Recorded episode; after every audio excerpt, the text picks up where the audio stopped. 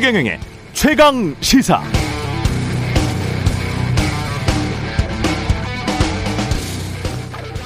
만일 그 집이 분열하면 그 집은 스스로 설 수가 없다.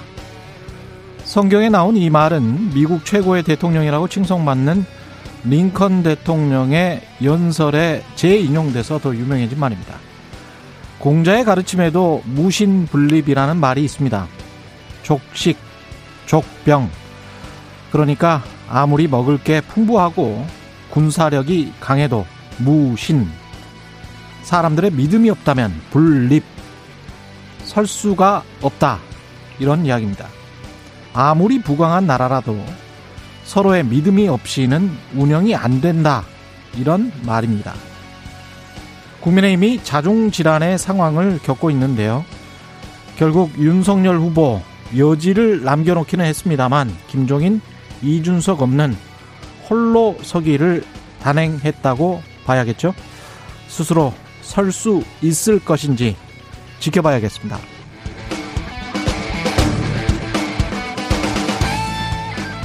네, 안녕하십니까. 1월 6일 세상에 이익이 되는 방송 최경령의 최강시사 출발합니다. 저는 KBS 최경령 기자고요. 최경령의 최강시사 유튜브에 검색하시면 실시간 방송 보실 수 있습니다. 문자 자면은 짧은 문자 50원, 기문자 100원이 드는 샵 9730 무료인 콩 어플 또는 유튜브에 의견 보내주시기 바랍니다. 새해부터 콩 어플 새롭게 달라졌습니다. 새로운 기능들이 추가됐다고 하는데요. 많은 참여 부탁드리고요. 오늘 일, 인터뷰에서는 아, 교육부 정종철 차관 그리고 그 다음에 이재오 비상시국 국민회의 상임 의장 만나봅니다.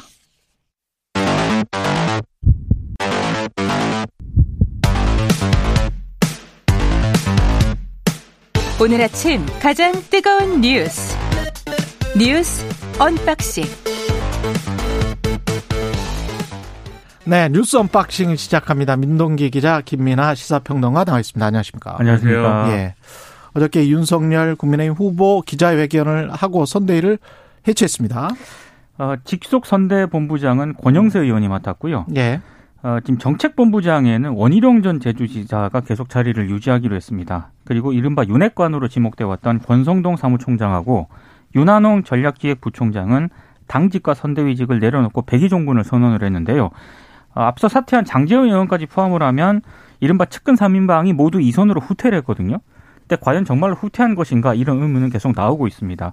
어제 기자들하고 질의응답이 있었는데 예. 간략하게 요약을 하면 토론을 회피하고 있는 것 아니냐 이런 의혹에 대해서 세 번 법정 토론으로는 부족하다는 생각을 가지고 있다. 그래서 법정 토론 이외의 토론도 협의할 것이다 이런 얘기를 했고요. 음. 이준석 당 대표에 대해서는 새 선대본부에서는 직책을 맡지 않을 것이다. 당 대표로서도 얼마든지 선거운동 역할이 가능하게 가능할 것이다 이렇게 얘기를 했고 다만 거치 문제와 관련해선 자신의 소감 밖의 문제다 이런 얘기를 했습니다.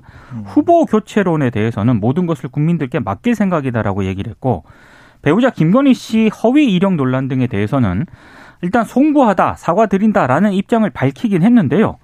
어, 형사 책임을 뭐 질 일은 없을 것이다라는 취지의 답변을 해서 이게 조금 앞뒤가 맞지 않는 것 아니냐. 기자회견 때 그 전문에서는 뭐라고 했습니까?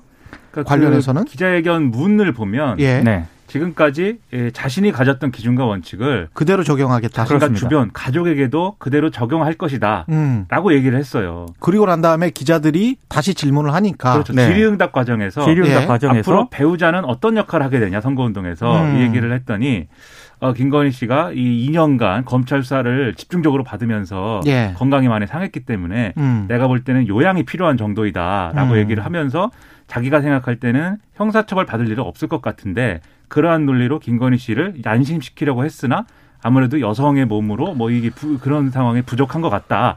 이렇게 얘기를 했습니다. 그러면 이게 지금 말씀 주신 것처럼 기자회견 전문하고 내용이 좀 다르네요. 그렇죠. 기자회견문의 맥락으로 따진다면은 이런 답변이 아니고 김건희 씨가 여러모로 이런 여러 가지 이 국민들에게 부족한 모습을 보였기 때문에 고민의 시간이 더 필요한 것 같다. 이렇게 얘기를 하는 것이 제가 볼 때는 모범 답안인데 그렇지가 않죠. 이 윤석열 후보가 여전히 같은 인식을 가지고 있구나 배우자에 대해서 음. 그런 의심을 살 수가 있는 그런 의구심을 남기는 그런 발언이었기 때문에 저는 상당히 이게 이런 것들이 문제라고 생각하는 게요.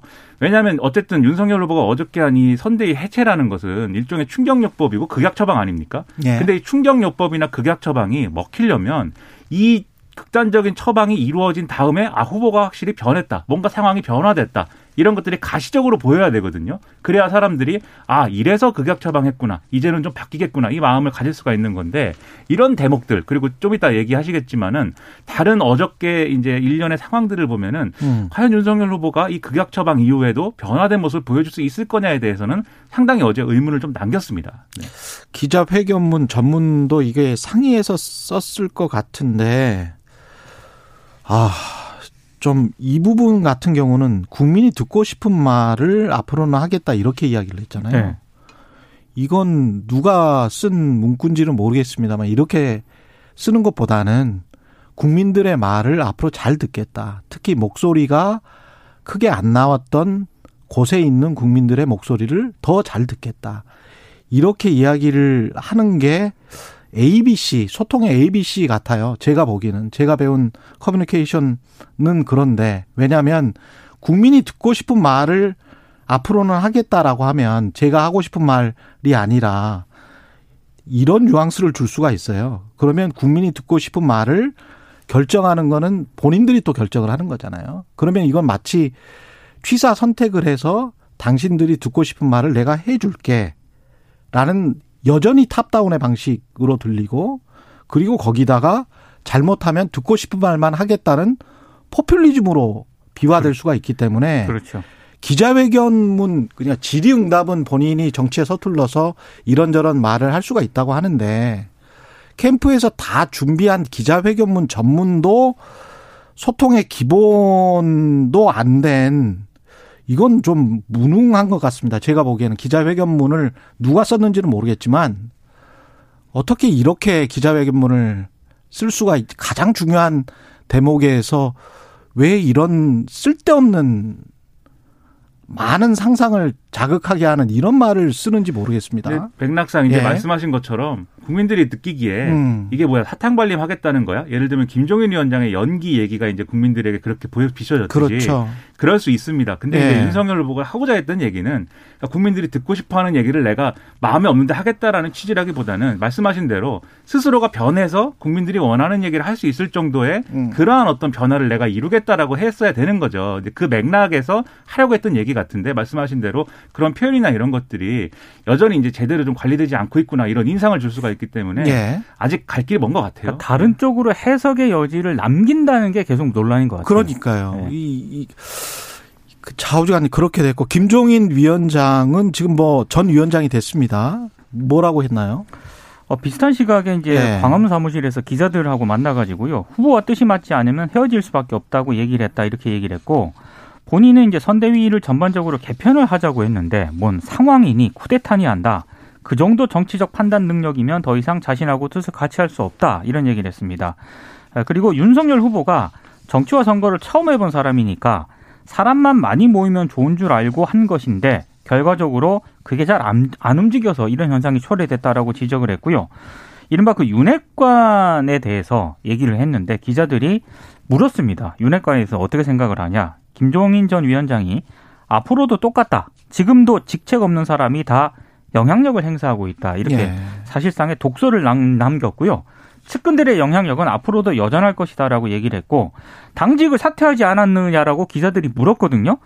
물러났다고 물러나는 것이냐 앞으로도 똑같다 이런 얘기를 했습니다. 그리고 국민의힘 대선 승리 가능성에 대해서는 자기네들이 무슨 자신이 있다고 생각하는지 모르겠지만 나는 논평하고 싶지 않다 이렇게 얘기를 했습니다. 그러니까 이게 김종인 위원장이 지금 이제 작심하고 내놓은 여러 비판을 보면은 그동안 이준석 대표가 밖에서 했던 얘기들의 핵심이 인식이 똑같은 거예요. 김종인 위원장도. 근데 음. 이게 이 김종인 위원장하고 이준석 대표가 무슨 뭐 다른 마음을 먹고 자기 정치를 하려고 뭐 그런 얘기를 하고 있다라기보다는 밖에서 보는 것도 이제 문제는 다 이제 모두가 이제 이게 문제로구나 할 수 있을 정도의 이 문제들이 산재에 있었다는 것이죠. 윤석열 후보가 뭐 윤핵관이라고 불리는 분들이 실체가 없고 그리고 뭐 선대인의 직책도 없는데 어떻게 영향력을 행사하겠느냐 이렇게 계속 얘기를 해왔고 음. 김종인 위원장도 그렇고 이준석 대표도 그렇고 이제 관계가 좋을 때 그리고 내부에서 뭔가 바꿔볼 수 있을 때라고 할 때는 그 얘기를 밖에서 이렇게 적극적으로 안 했는데 예. 그만두니까 이제 이렇게 얘기를 하지 않습니까? 그러니까 음. 내부에 문제가 있는 거고 그러면 지금 윤석열 후보가 선대위 해체했다고 했을 때 과연 그 문제가 반복되지 않는 것이냐? 음. 제가 볼 때 어제 상황 중에는 여전히 이른바 이제 윤핵관이라고 불리었던 측근들의 영향력은 여전하다라고 느낄 수가 있는 그런 부분 들도 있었기 때문에 그런 걸 보면은 사실 얼마나 바뀌겠느냐라는 의문이 아직도 남아요. 예를 들면 어제 또 소동이 있었던 게 이제 청년 간담회라는 게 있었지 않습니까? 스피커폰으로 인사를 한 거요. 네. 그렇죠. 예. 이게 이제 청년 간담회라는 게 다수의 이제 이 청년들하고 화상회의 방식으로 이제 연결을 음. 해서 국민소통본부에서 이제 준비를 했다는 일정인데 이 연결을 해가지고 윤석열 후보가 직접 나오기로 했고 직접 나오기로 했고. 그렇습니다. 그걸 통해서 이제 소통을 하기로 했던 것인데 이게 이 윤석열 후보하고 일정 조율이 어떻게 잘 되지 않았는지 음. 제대로 이제 윤석열 후보의 출연이 제대로 되지 않았습니다. 그러다 보니까는 거기에 연결된 이제 청년들 청년들이 이렇게 좀 욕설도 하고 후보 교체가 필요하다라고 하고 아직도 정신을 못 차렸구나 막 이렇게 막 막 쓰고 얘기를 했는데 음. 근데 중요한 거는 이 자리에 국민소통 본부장을 했던 이제 박성중 의원과 함께 권성동 의원이 여기 있었던 거예요. 그래서 권성동 의원이 스피커폰으로 윤석열 후보 연결을 했거든요. 예. 그러니까 왜 권성동 의원이 그 자리에서 윤석열 후보를 스피커폰으로 왜 연결하는 거냐 아. 이런 거에 대해서 여전히 그러면 그 아, 어, 여러 청년들이 가지 이걸 지적을 한 거군요. 그렇습니다. 네. 여러 예. 가지 실무를 권성동 의원도 하고 있다. 이 이른바 윤핵관 중에 한 명인데 음. 이런 비판이 또 한쪽에 나오는 거죠. 근데 박성중 그 국민소통본부장 같은 경우에는 예. 이 소동이 있고 난 뒤에 어, 이 과정에서 해명을 했거든요. 음. 근데 그 해명이 더 논란을 빚었습니다. 이게 뭐라고 얘기를 했냐면 민주당이나 이준석 대표와 가까운 청년들이 대거 참석하면서 혼란이 있었다. 이렇게 해명을 해버린 거예요. 민주당이나 이준석 대표와 가까운 청년들. 그러니까 그때 이제 화상회에 참석한 사람 청년들이 음. 이준석 대표 지지자들이 윤 후보 불참에 반발하면서 분위기를 흐렸다 이런 취지의 주장이거든요. 음. 그러니까 이게 이 발언 자체가 굉장히 논란을 빚었고 윤석열 후보가 어제 저녁에 SNS에 이번 사태에 대해서 사과를 했는데 예. 특히 이 부분에 대해서도 얘기를 했습니다. 본인이 대신 사과하겠다. 굉장히 부적절 한 발언이었다라고 또 사과를 했거든요. 그러니까 어제 기자회견을 하고 이게 오후에 벌어진 상황입니다. 근데 어제 저 김경진 단장이랑 제가 인터뷰를 했잖아요. 김경진 단, 단장도 이 비슷한 인식인데 이준석 대표가 2030을 대표하고 그 다음에 그쪽의 지지율을 많이 뭐 끌어온다든가 그쪽의 지지를 많이 받고 있다는 것도 이거는 사실이 아니다 이렇게 이야기를 하더라고요.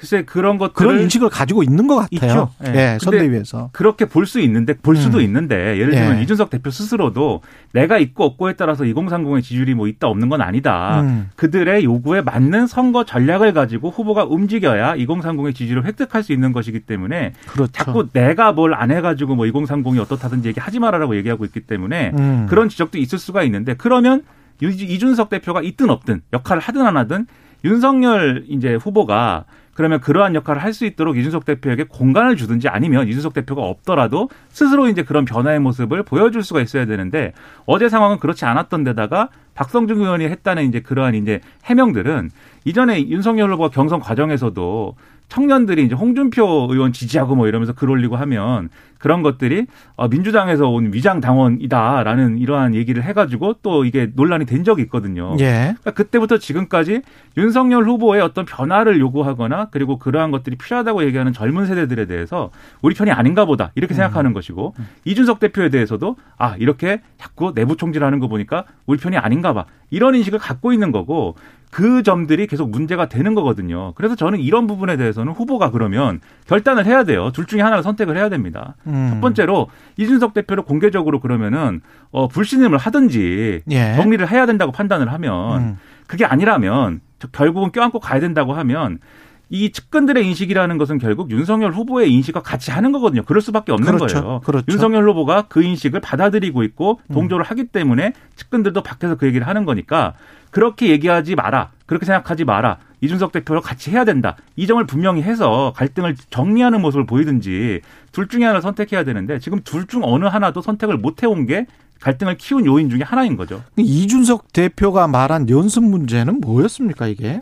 이게 이제 그 권영세 이제 본부장에게 본부장이 이제, 예, 신임 본부장. 신임 본부장에게 전달을 했다는 건데 예. 출근길 시민들과 인사를 나누는 일정이었다고 합니다. 아, 지하철에서? 그렇습니다. 예. 그런데 이제 어제 이준석 대표 같은 경우에는 저녁에 SNS에 음. 본인이 썼습니다. 본인이 이 제안을 했는데 이게 받아들여지지 않았다. 그래서 선대위에는 합류하지 않는 쪽으로 이제 그런 취지의 또 글을 올렸거든요. 아, 연수 문제를 지하철에서 인사해라. 네. 라고 했는데 그것도 안 하니까 이거 그러니까 연수 이준석- 문제를 이준석 대표 입장에서는 어. 그걸 선대위 쪽에 제안을 했는데 선대위가 자신의 제안을 받아들이지 않은 것 같다라고 이제 판단을 한 거고 예. 선대위의 설명은 권영세 본부장이 이, 이 대표가 제안한 일정을 일정 팀에 전달을 했는데 어제 상황 자체가 굉장히 정신이 없다 보니까 음. 그 일정을 오늘 추진하지 못한 것에 대해서 이준석 대표에게 양해를 구했다. 뭐 예. 이런 입장이거든요. 근데 어제 그 오전 정도만 하더라도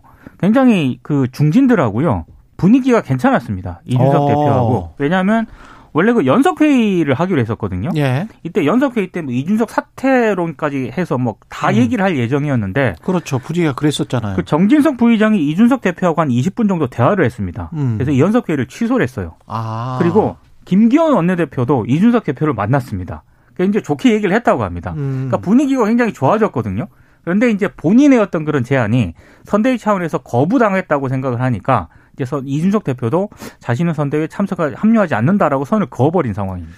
그러니까 지금까지 이제 쌓여온 게 있기 때문에 이준석 대표도 윤석열 후보와 그 주변을 이제 신뢰를 못 하고 있는 상황에서 벌어지는 문제라고 보이는데 이준석 대표가 어제 아침에는 굉장히 격앙돼 있었어요. 왜냐하면 김종인 위원장 제안이 안 받아들여졌기 때문에 그 다음은 그러면 이제 대표 사퇴를 요구하는 국면으로 이제 갈 수밖에 없다라고 판단했던 것 같은데 음. 윤석열 후보가 선대위 해산 얘기하고 권영세 의원을 선, 이, 이 선대 본부장으로 이제 쓴다. 이 얘기가 나오고 나서 분위기가 좀 바뀌었습니다. 왜냐하면 권영세 의원은 사실 과거에 이제 박근혜 전 대통령 선거할 때 종합상황실장을 했었고 그랬죠. 지금 이제 국민의힘 내에서 중앙에서 그렇게 이제 컨트롤 타워를 해본 경험이 있는 몇 안 되는 지금 의원이라는 평가예요. 국민의힘 음. 내에서. 그리고 그때 그 선거할 때 이준석 대표하고 인연이 있었고 지금까지도 이 권영세 의원은 어쨌든 수도권 이 서울이 지역구잖아요. 그렇습니다. 그러다 보니까 여러모로 이준석 대표하고 말이 통한다라는 측면이 있기 때문에 이준석 대표 측, 측에서는 이 권영세 의원 인사를 통해서 뭔가 윤석열 후보 측으로부터 뭐 좀 이좀 관계를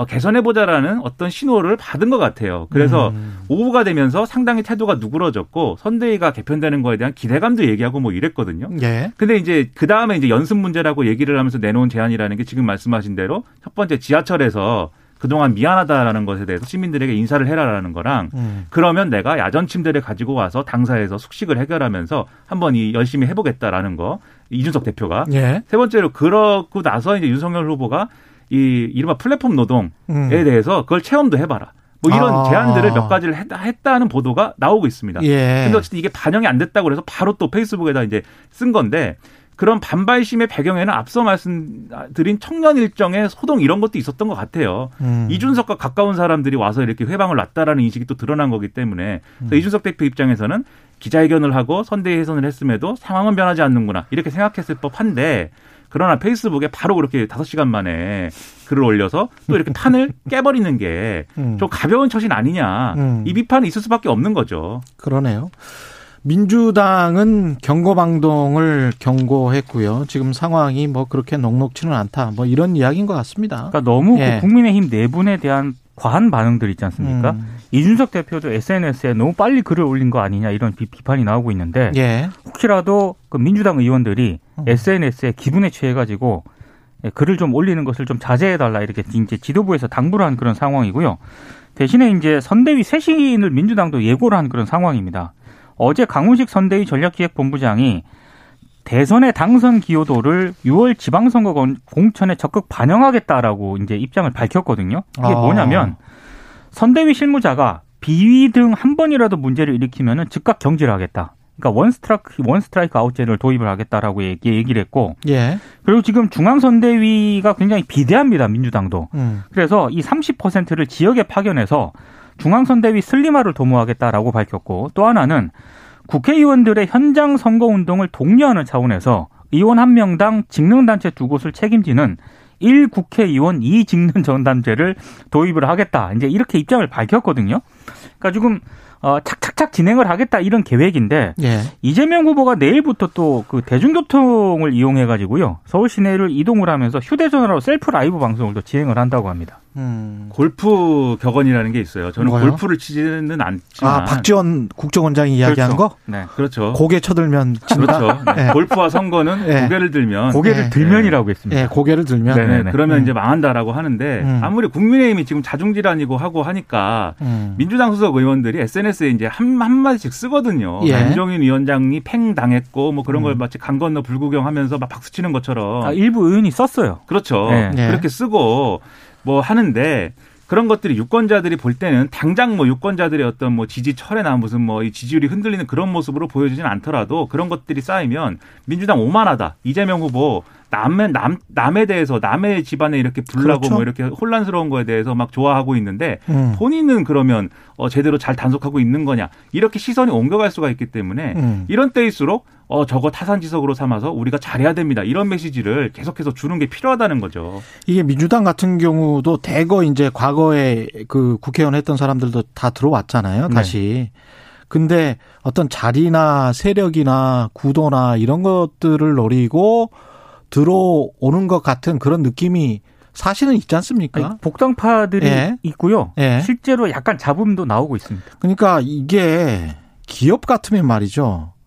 어떤 회사의 실적에 기여하고 공헌하고 이것에 따라서 사람이 평가가 되거든요. 근데 내가 나이가 많아 많고 그리고 뭐 옛날에 국회의원 한두 번 했고 그리고 지역구의 뭐 대의원들과도 자주 술을 마셨고 그리고 그렇게 친한 친구들이 뭐 있고 이런 식의 아니란 생각을 가지고 있는 국회의원 또는 전직 국회의원들이 민주당과 국민의힘에 다 있어요. 제가 보기에는.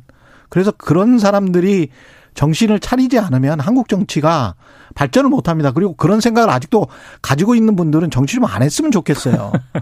그 자리 욕심 내 가지고 그 선거 때마다 말이죠. 이렇게 왔다 갔다 하는 분들 참 문제입니다. 아, 저도 예. 뉴스 언박싱에 자리 욕심이 있습니다. 예, 이거는. 상관없어요. 네. 왜냐하면 오랫동안 하면서 기여를 하고 공헌을 하고 실제로 일을 하고 있잖아요.